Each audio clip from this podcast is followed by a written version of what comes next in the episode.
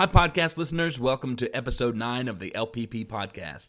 LPP is the Life Process Program, a website that gives practical, non 12 step advice and personalized help to people with addiction or addiction related problems. And not only drug addiction, but addictions of all kinds. What you're about to hear is a new episode of our weekly segment called Monday Morning Ammunition. We release these episodes every Monday morning. They're short and sweet so that they're easy to listen to during your Monday morning routine or commute. But the content is meant to be thought provoking, concepts that we hope you'll consider throughout the day, perhaps the rest of the week.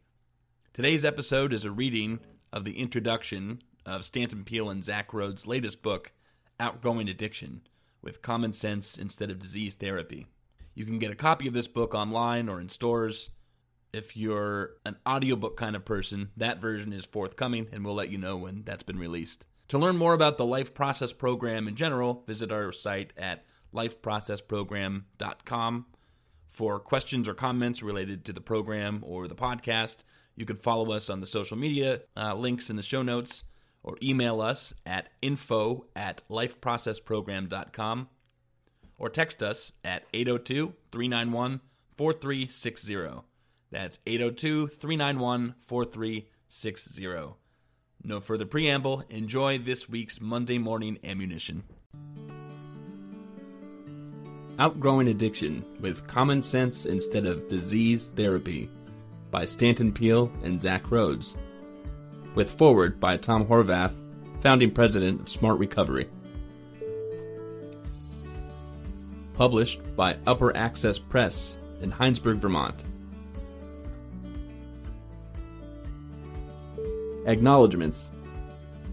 We are indebted to the support and help of a number of people, beginning with Will Godfrey for an early reading and refining of this manuscript, and including Archie Brodsky for his infinite patience and skillful final review before putting this book to bed.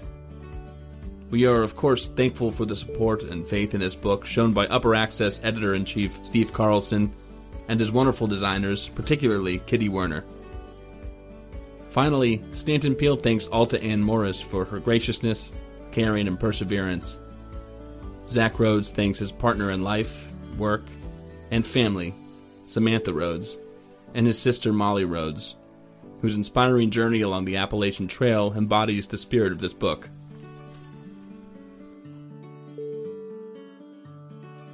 Dedicated to Hadley, who was born alongside this book. Foreword. For anyone who loves reading Stanton Peele, outgrowing addiction will be a new treat. The evidence keeps pouring in that, over four decades ago, when he published Love and Addiction, Peele was fundamentally correct about addiction and how to outgrow it. In this latest work, Peele and Rhodes incorporate recent scientific cultural developments into the primary themes of Peele's work, including that viewing addiction as a disease is actually harmful, that addiction involves the whole person, not just the brain, that most people will outgrow addiction, and there are ways to accelerate that process, and that pursuing a valued, constructive new life path can move one entirely beyond addiction. The text is filled with actual stories of change. More than just being inspiring, although they are, the stories are clear. The reader witnesses the processes of change and discovers they are not mysterious. Outgrowing addiction is very much like other changes people already know how to make. Peele and Rhodes will help you bring your existing strengths to address any addictive problems you have. The authors also pay attention to parents and children, providing impressively comprehensive and powerful guidance for child rearing by working with children, their strengths, and normal developmental processes rather than working against them. As with Peele's previous work, this book is written in clear and easily accessible style. This compelling critique of how the U.S. typically understands and responds to addiction, when more effective, indeed life saving, methods are within easy reach, ought to be read by everyone who is an addiction stakeholder. Tom Horvath, PhD, American Board of Professional Psychology, President, Practical Recovery Psychology Group, San Diego, Past President, Smart Recovery, Past President, Society of Addiction Psychology, APA Division 50.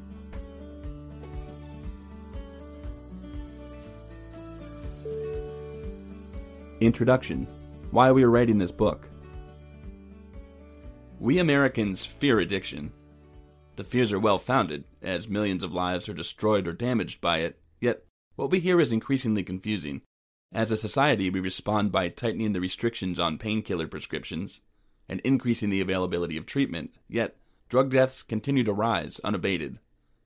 At the same time, many of us struggle when we try to solve the problems that addiction presents for ourselves, for our friends, and for our families.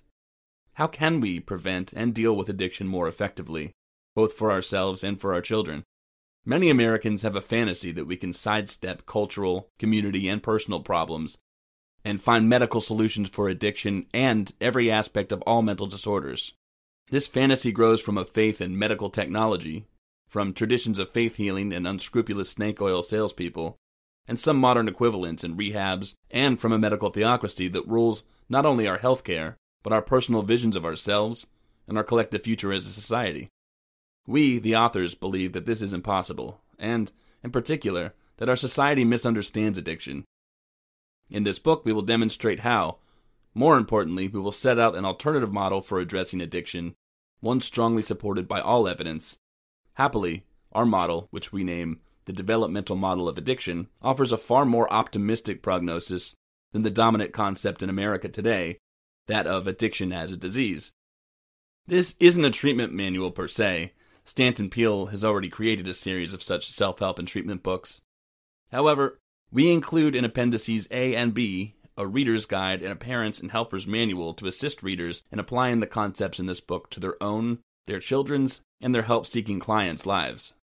Throughout the book, we have developed a series of principles around natural recovery and child development that lead us on clear paths to overcoming addiction these include recovery either in the long run, that is, growing up, or in here and now efforts to change on one's own, through a group, or with a treatment provider. It's not a disease. How does our developmental model differ from the standard addiction as a disease model? We do not see addiction as a permanent personal trait. Instead, we see it as something that ebbs and flows in individuals over time and that most of us are bound to outgrow. We all encounter addictions in our lives, although for some of us they are far more severe and long lasting than for others. No matter how severe an addiction is, we believe that regarding it as an inescapable disease in itself limits our ability to improve. The disease model makes us unduly pessimistic about ourselves and our possibilities, and thus makes challenging addiction more difficult. The damaging nature of this perspective is most obviously true for the young.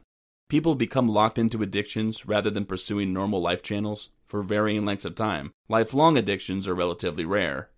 The best way to discourage addiction is not by insisting that people stop, but by allowing, encouraging, and helping people to pursue more constructive life paths, one that lead to greater satisfaction and self respect. People, children and adults, succeed when they learn how it feels to finally become oriented toward greater goals to treat themselves like people who are worthy of having goals, and to become confident that they can engineer their own positive outcomes. As we mature, most of us become more emotionally stable. At the same time, we develop more connections to life, and our actions come to mean more to others as well as to ourselves. Such improvements enhance our resilience in combating life problems, including emotional ones like anxiety and depression, as well as practical ones like those at work and with families. It is this typical pattern of growth and improvement that forms the basis for our developmental model. Addiction and recovery both have strong social tie ins. Those segments of society with fewer resources and less positive options are more prone to addiction problems and less likely to recover. In large parts of American society, economic problems and a sense of hopelessness have contributed to a societal demoralization that works against the natural recovery model, increasing addiction and related problems. Because young people are particularly vulnerable to an addiction model that negates hope, this book is especially concerned with addiction and related problems in childhood. However, many adults also struggle to attain the sense of purpose in life that is their best defense against addiction, so the general principles apply to all ages overcoming the effects of trauma. The widespread idea that specific childhood traumas permanently change people's brains and perpetually predispose them to addiction is really just a variant on the standard disease model. We oppose all disease theory approaches. Explaining addictions and mental disorders in adults as being caused by trauma leads to circular, negative self reflection. We oppose the application of such disease theories to children because of how they lead children and their parents and teachers to label themselves with permanent childhood conditions such as ADHD, oppositional defiant disorder, depression, and bipolar disorder. All of these labels are becoming increasingly common throughout our society. Somehow they feed off themselves. Underlying our thinking and our approach is a model of ordinary child and adult development, seemingly neglected in favor of a modish trend toward diagnosing every misstep or slowness to develop that a child shows, or problems that adults display, as a permanent characterological disorder. A developmental model instead says that you or your child can change, grow, and overcome problems that have held you or your child back. In other words, as you or your child develop personally, you develop out of addiction and a host of other problems. Of course, at times you and your child might benefit from help, but never help that labels your life experience as a disease. Ours is a pragmatic, empowering, and, most of all, an optimistic, non fatalistic approach. We want and expect our developmental model to be helpful to you in your own life and to all parents as well as teachers, counselors, and other professionals. The developmental model of addiction Let's step back and define what we mean by addiction. An addiction is a harmful attachment to a habit or behavior that provides rewarding experiences, experiences we continue to pursue despite their harmful effects, sometimes to the very depths of despair and self destruction. There is nothing magical or inherently biological about this definition. What distinguishes addictions from healthful or constructively rewarding behaviors is their negative consequences for physical health, relationships, careers, or other core aspects of life. Cycles of behavior that are both rewarding and yet have a negative impact can happen with drugs, of course, whether tobacco, alcohol, painkillers, or other legal or illegal substances, but they also occur with internet use, shopping, gambling, and even with personal attachments, including what some label love. The widespread idea that addiction is all about drugs is therefore untrue, as bodies like the World Health Organization and the American Psychiatric Association have only recently come to recognize. But our society still accepts many inaccurate ideas about addiction and drugs as received wisdom. One misconception is that we are all equally susceptible to drug addictions. We aren't. People experiencing despair and who feel they can't control their lives, whether due to war, poverty, other social deprivation, or serious psychological problems, are more susceptible to addiction.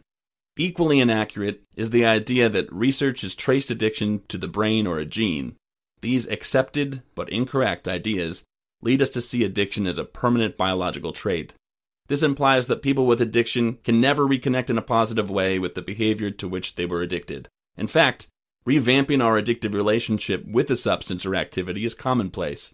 In the cases of sex, love, and food addictions, this is the only alternative. We point out these cultural misconceptions because people who suffer with addictions deserve better. They deserve effective assistance, of course. They also deserve to recognize their own power to improve their lives and to point their children in positive directions. Finally, we need to change our thinking about addiction for the benefit of society as a whole, which is adrift in its drug and other addictive problems. As the authors of this book, we bring a unique blend of theoretical and practical experience to our subject. Our backgrounds and experiences are very different, a fact that broadens the perspectives we can offer. We hope that you find the results of our work helpful.